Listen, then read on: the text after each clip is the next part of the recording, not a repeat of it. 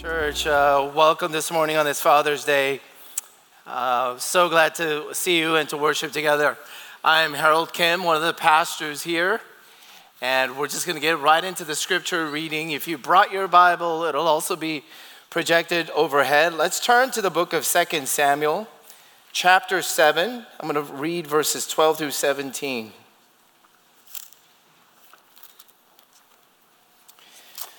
2 Samuel chapter 7, verses 12 through 17. This is God's word. I'll read it for us. This is God who made a covenant with King David, the second king of Israel. We'll just pick up at verse 12. When your days are fulfilled and you lie down with your fathers, I will raise up your offspring after you, who shall come from your body, and I will establish his kingdom. He shall build a house for my name, and I will establish the throne of his kingdom forever. I will be to him a father and he shall be to me a son. When he commits iniquity, I will discipline him with the rod of men, with the stripes of the sons of men. But my steadfast love will not depart from him as I took it from Saul, whom I put away from before you.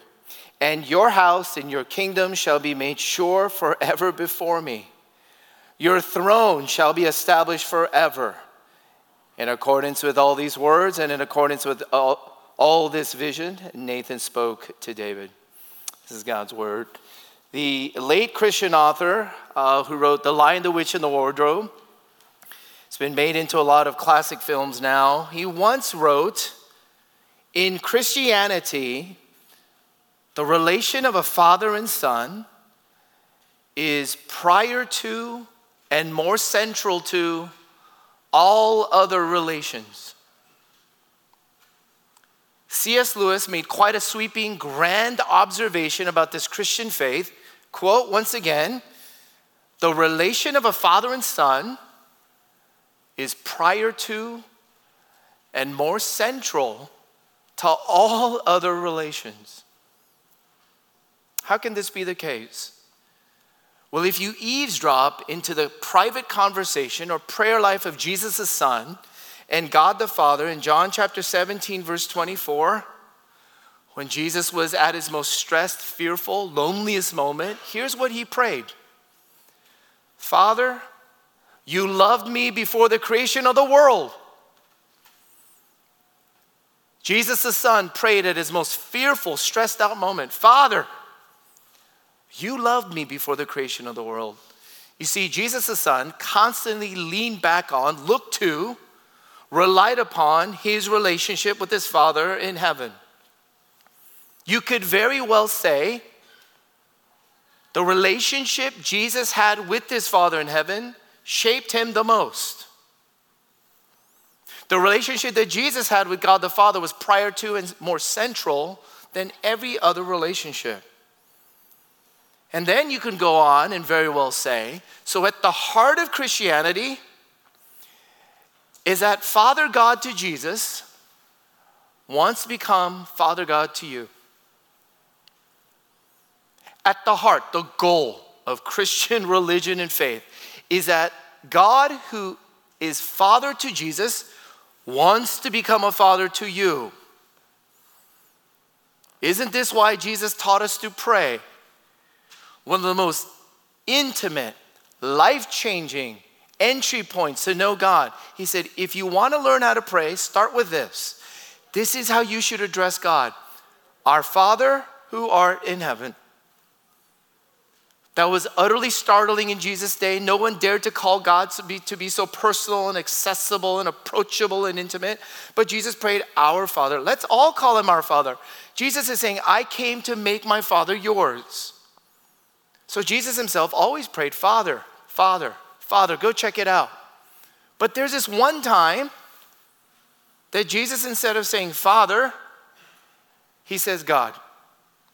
One time, one and only time. And it was while Jesus was getting condemned for our sins, it's while Jesus was getting crucified on the cross. You see, Jesus came to take away our separation from God the Father. Jesus came to die for our sins so that we could be saved and adopted as sons and daughters. When Jesus was going through that moment to take your place, to give you his father, he was losing his father. And so he didn't say father, he said God, God. God, why have you forsaken me? At the heart of Christianity is a son who gave up his father, lost his father, and a father who gave up his son so he can have you. You know, every Father's Day, just like Mother's Day, I know we carry so many different feelings and experiences. I grew up with a pretty darn good, affectionate, humble, faithful dad. I think he was among the finest of men. But do you know that the problem with people who've had good, faithful fathers is that you might never need a better one? You might really never need a better one. When Jesus says, Our Father in heaven, you're like, What? I don't need another father. Other people who have had awful, cold, disappointing, abusive. Your father never shed a tear. You know what the problem with that is? The problem is you could never believe there's a much better one. So, whether you've had good fathers, you may not need a much better one. Whether you've had awful bad fathers, you may never believe there's a better one. I want to tell you this morning at the heart of Christian faith and what Jesus came to do. He says, I want to bring you my father. I want him to become yours. Now, let me set up a context right here. God is saying, David and your sons, I'm going to be your forever father. And David is the second king of Israel. They're enjoying peace and prosperity on an unprecedented level. David has defeated Goliath. He's reigning supreme and proud. And so he goes ahead and builds himself a palace. And this palace, by all accounts, was the most ornate, elaborate, with the finest architects and jewels. He spared no resource. He built himself a palace made of cedar wood. And so, like any other sensible, sane Christian out there, after you build yourself a house like that, he's a little bit provoked and troubled. Oh, I should build a house for God too. And so he thinks about God, I'm going to build you a house, a temple. And then God comes to him in this covenant, a binding, intimate relationship, and he startles David at least on three levels because he promises to be a father like no other. As soon as David says, I want to build you a house, God comes back, and at least on three levels, God startles him and all of us by saying he's going to be a father like no other.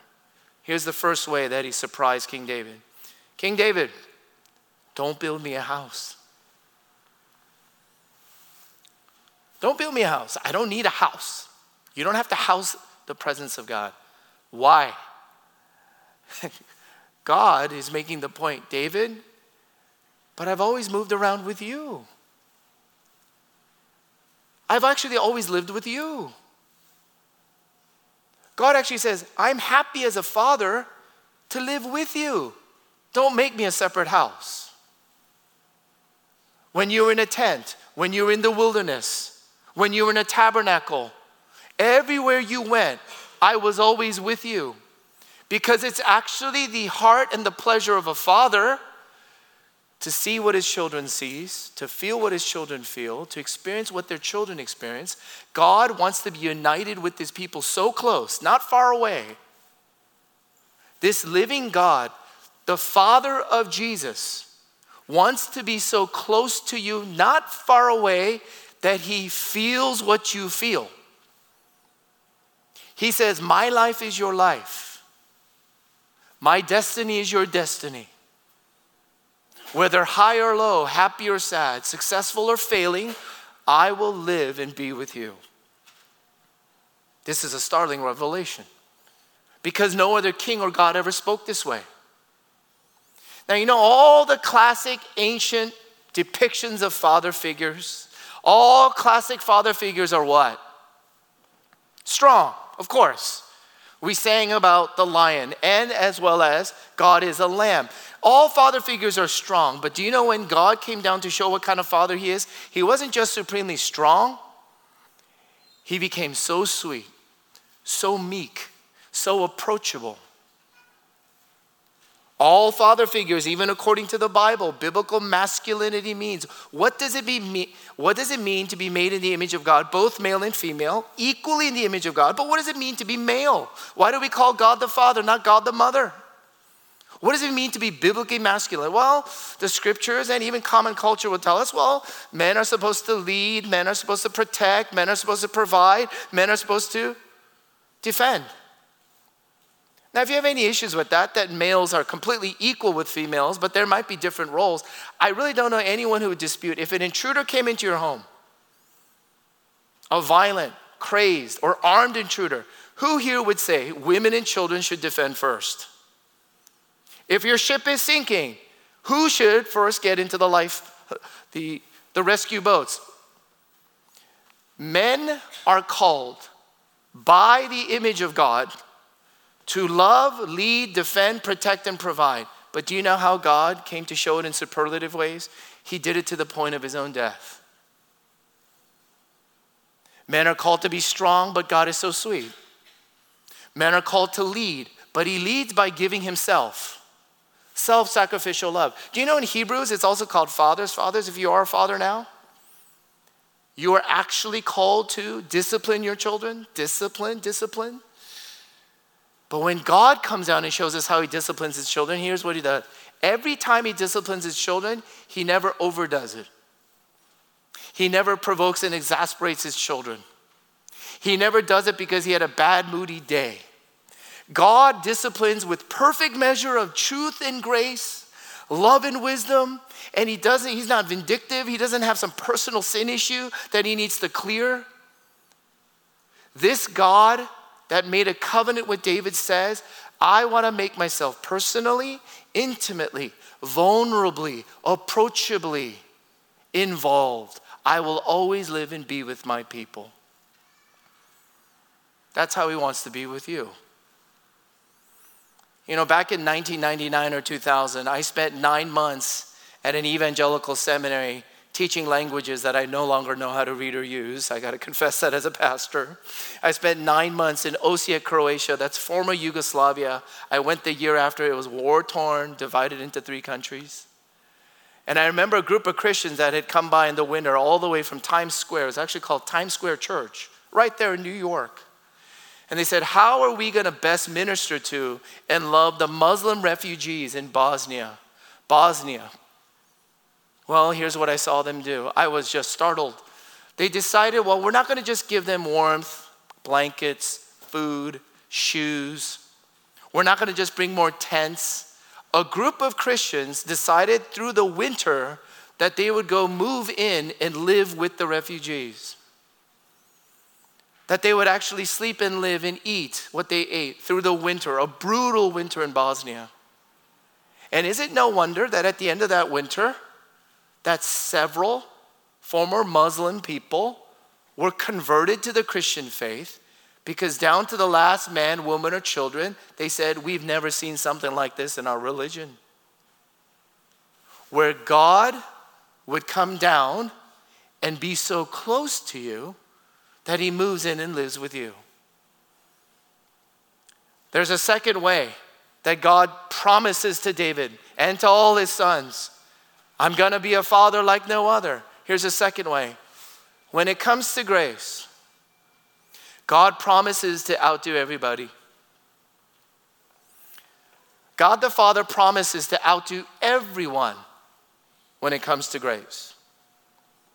If you read from verses 8 on, now, therefore, thus you shall say to my servant David, Thus says the Lord of hosts, I took you from the pasture. Then in verse 9, I have been with you. Then in verse 9, I will make. Then verse 10, I will appoint. Then in verse 11, I will give. Then in verse 12, I will raise, I will establish. Then we read in our verses, I will, I will build, I will build. Everything is I.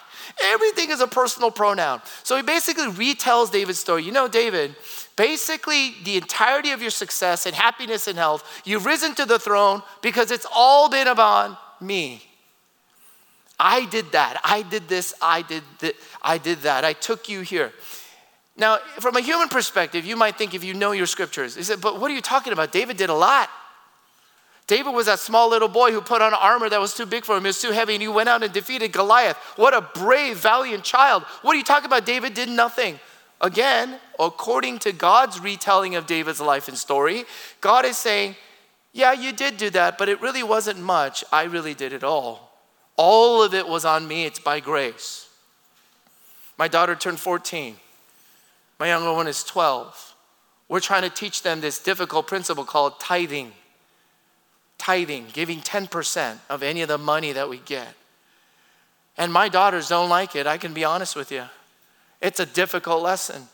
But do you know how silly it is that they refuse or having a difficult time to give 10% back to God? It's from their allowance. They have no jobs. They can't drive. They don't work anywhere. They're having a difficult time giving 10% to church from the free money they get from their parents. And here's what God is telling King David and all of us all that I am calling you to give, even a little, it's already been all given. David, you really did defeat Goliath. Good for you. But who do you think ultimately did that? God is saying, when it comes to grace, I will outperform, outmaneuver, outlast. I'll run circles around everyone else. It is remarkable that God refused a house built for him. Archaeology and historical records will tell us that anytime a king was triumphant, he or she would build a temple, a house, or a monument back to God. And here was the principle as long as you do something good for your God, then your God has to come back and do something good for you. That's the working principle. If you won in war, if you became rich, if you defeated an arch enemy, as long as you continue to build tributes and honor and a house for God, as long as you scratch his back, God will come back, your God will come back and bless and continue his favor upon you. But when we get to the God of David, here's what God says no house, no monument, no memorial. Because the God of David is signaling, I don't work this way. In fact, God is saying, I cannot work this way.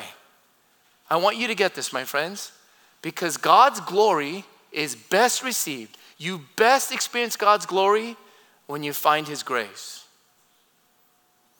Ephesians chapter 1, verses 6 and 7 calls us to glorify God. Oh, what is that? How do you glorify God? It's because you have received His lavish grace. Just read four more chapters. Go home, please read the scriptures.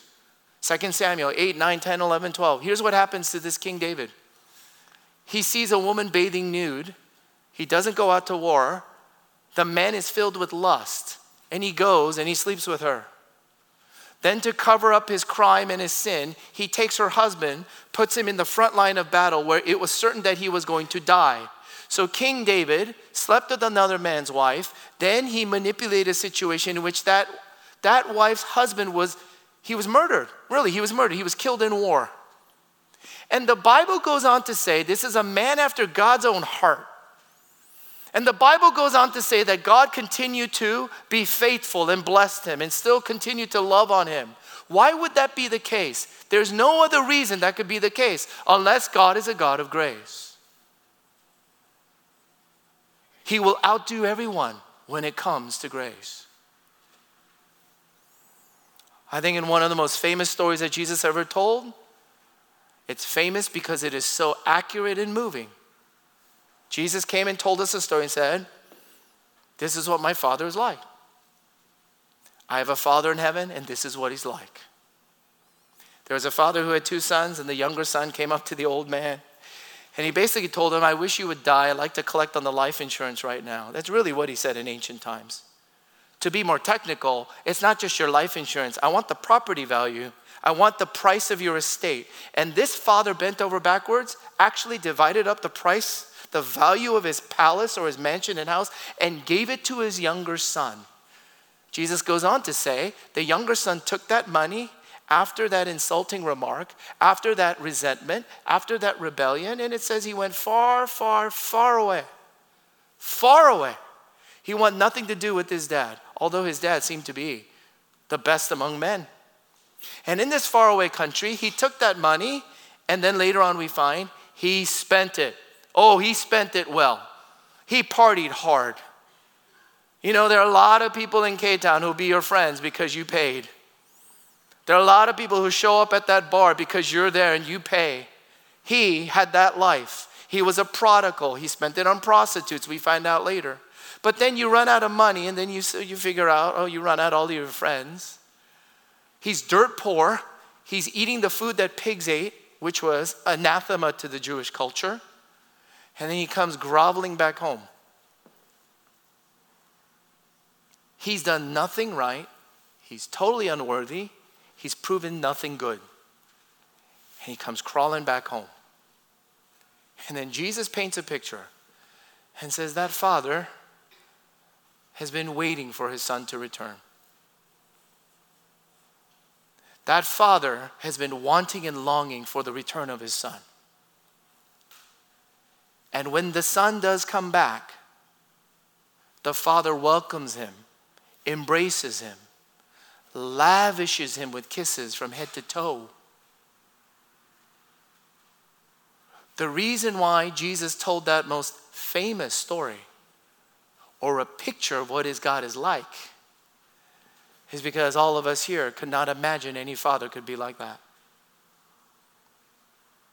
But the father to Jesus will outdo everyone when it comes to grace. Can I ask you this question? Is your father anything like the father of Jesus? Who is your daddy? Really, who is your daddy like? What is your daddy like? And when I ask you that question, I want you to really think with me. I don't want you to think about your human dad. When I asked you, who's your father? What's your daddy like? I'm not asking about your human father. There's no human father who will ever measure up. What I'm asking is, is God like that to you? And here's the test whether you have religion or a father. My friends, this morning, here's a test whether you might be a Christian or just religious. What do you do after you radically sin? What do you do after you repeatedly sin? What do you do when you are wholly unworthy? What do you do when you've done nothing right? What do you do when you deserve all the shame, humiliation, and financial debts and ruin? I want to tell you, my friend, what you do at that moment shows what kind of daddy you have. Do you have a father in heaven who's moving away from you in disgust and disappointment? Who's always saying, How dare you? I can't believe you did that again? Or do you actually have a father figure who leans in? He actually moves closer to you, especially in your sin.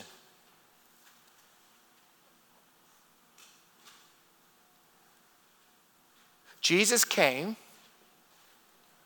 so that you and I could have a Father in heaven who outdoes everyone when it comes to grace. And you can tell that case to be true, especially after you fail. For those of you this morning, for many, many moons, many seasons right now, you have felt very, very far from God. I've been there. This is ritual. This is cold. This is, you're just barely getting here. There's really no, there's no contact from this thing out there. Can I suggest to you, do you know why you feel so far away? God hasn't moved far away. It's called religion. Religion always drives you away because there's no grace. But grace will always let you fall forward into a father's arms. God the Father to David and all his sons, he lives with you, wants to be that close to you, doesn't want to be stoic or unfeeling, but feel what you feel. He wants to be united to his people. Second, God the Father to David and his sons, he does out he outdoes everyone when it comes to grace. Here's the third, and we close. God says crazy things in verses 13 and 16, did he not? Build a house for my name, and I will establish the throne of his kingdom. For how long? Forever. Verse 16 Your house and your kingdom shall be made sure for how long? Forever before me. Your throne shall be established forever, forever. So, this Father, the God to Jesus, says, I will forever be faithful. I will forever be true. I will forever always be there. And if you have a hard time believing that, like I do, Psalm 89 picks up on this precise language right here on the Davidic covenant. And it actually just says the same things that we just read in our verse in several verses. But then it picks up in an interesting, surprising way at the end after it records what is written in 2 Samuel chapter 7, for instance, picking up in verse 29 and 30, I will establish his offspring forever, and his throne as the days of the heavens. If his children forsake my love and do not walk according to my rules, if they violate my statutes, so on and so forth. Verse 33, I will not remove from him my steadfast love or be false to my faithfulness. Exact replica of 2 Samuel chapter 7. But then the psalmist goes on and says this if you have a hard time believing God is going to be forever faithful, here's how he concludes His offspring shall endure forever, his throne as long as the sun before me. Like the sun, it shall be established forever, a faithful witness in the skies. So the psalmist, another Christian author, tells us to do this. If you have a hard time believing that God is forever, forever, forever going to be faithful, don't just look into the scriptures. Don't just go off and pray. You know what you should do? You should take a look at the sun and the moon. Those are two visual reminders, two visual proofs declaring in all of creation that God is always going to be faithful. The sun, the sun, what about the sun? If you believe God created everything, it's not random chance or accident, but we live in a personal, intelligent, purpose filled, warm, intimate universe in which God can be our Father, if you believe God created everything, it's not accidental, then the sunrise and the sunset is all because of Him. Has there ever been a day in which the sun didn't shine? That's what the psalmist is saying. Oh, go into the night. Oh, I know you can't see the moon every time, but you know scientifically it is true. The moon is shining. Over the day, the sun shines, and then there is moonshine over the night.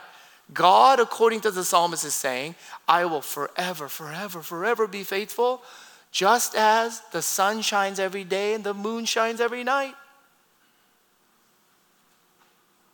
Now, there are some Christians who believe, oh, the world has only been in existence for about 6,000 years. Then other Christians believe, oh, the world has been in existence for millions of years.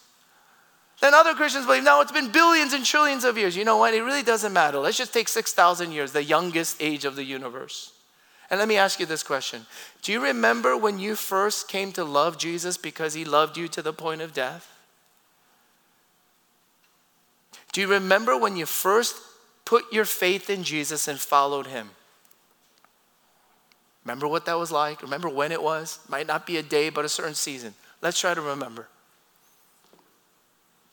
And then, can I follow up that question?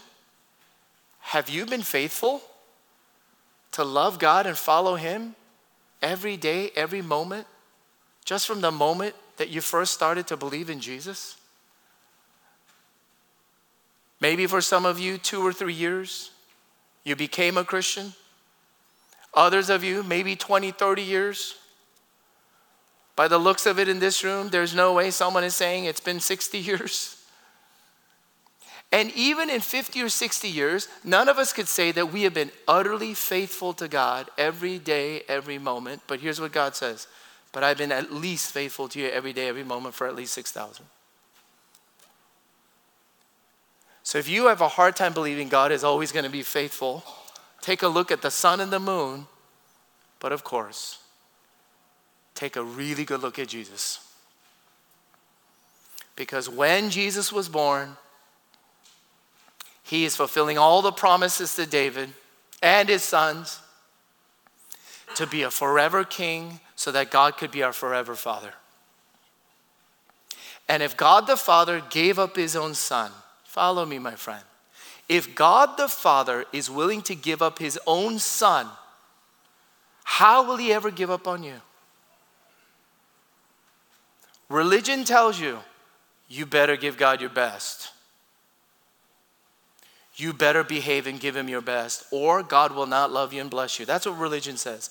Do you know what God, the Father of Jesus, comes and says?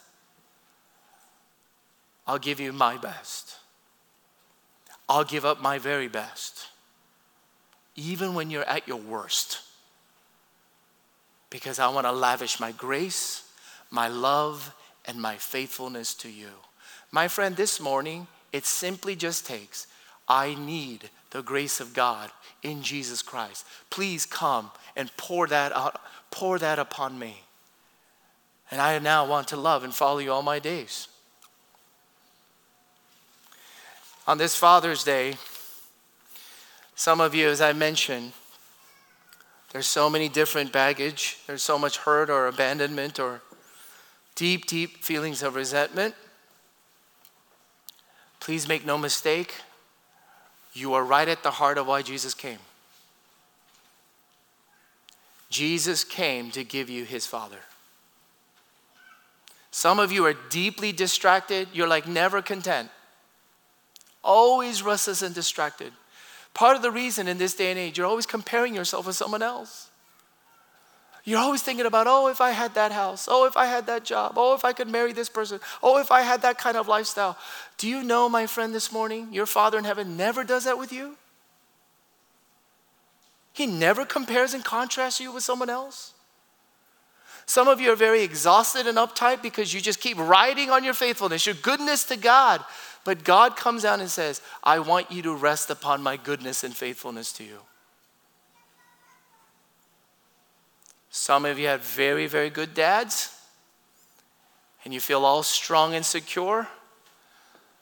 Some others, like me, feel in many ways so flawed, so failing, so frustrated, so weak.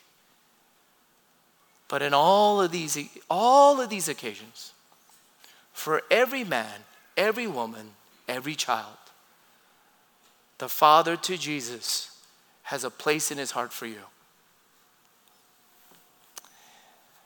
Smallpox had swept into New England and into Princeton University in the winter of 1757 and 1758. A man by the name of Jonathan Edwards had become the first president of Princeton University. And it's no surprise that he volunteered himself at that time to be inoculated for smallpox, hoping that they would discover a medical cure. Well, he got inoculated. He contracted the disease on the roof of his mouth and his throat. He eventually struggled to swallow even the liquids that are essential for recovery. And after a couple of weeks of extreme weakness and near starvation, he came down with a fever and he died on March 22nd, 1758. But his final words that he had written to his daughter Lucy, just the beginning and the end, it went like this Dear Lucy, it seems to me to be the will of God that I must shortly leave you. And then a couple sentences he writes about his enormous supernatural love that he enjoyed with his wife. And then at the end, and as to my children, you are now left to be fatherless, which I hope will be an inducement to you all to seek a father who will never fail you. To seek a father who will never fail you. A good dad, it's hard to see him fall. It's hard to see a strong, godly dad get sick, lose his mind, lose his body. It's hard with awful, abandoned abandoning, neglecting, indifferent, horrible dads. To think about the experiences that you still carry to today. Jonathan Edwards is not just religious advice. This is not just a good parenting goal. Seek a father who will never fail you. Jesus came to bring you his father. And that relationship is prior to and more central to all other relations.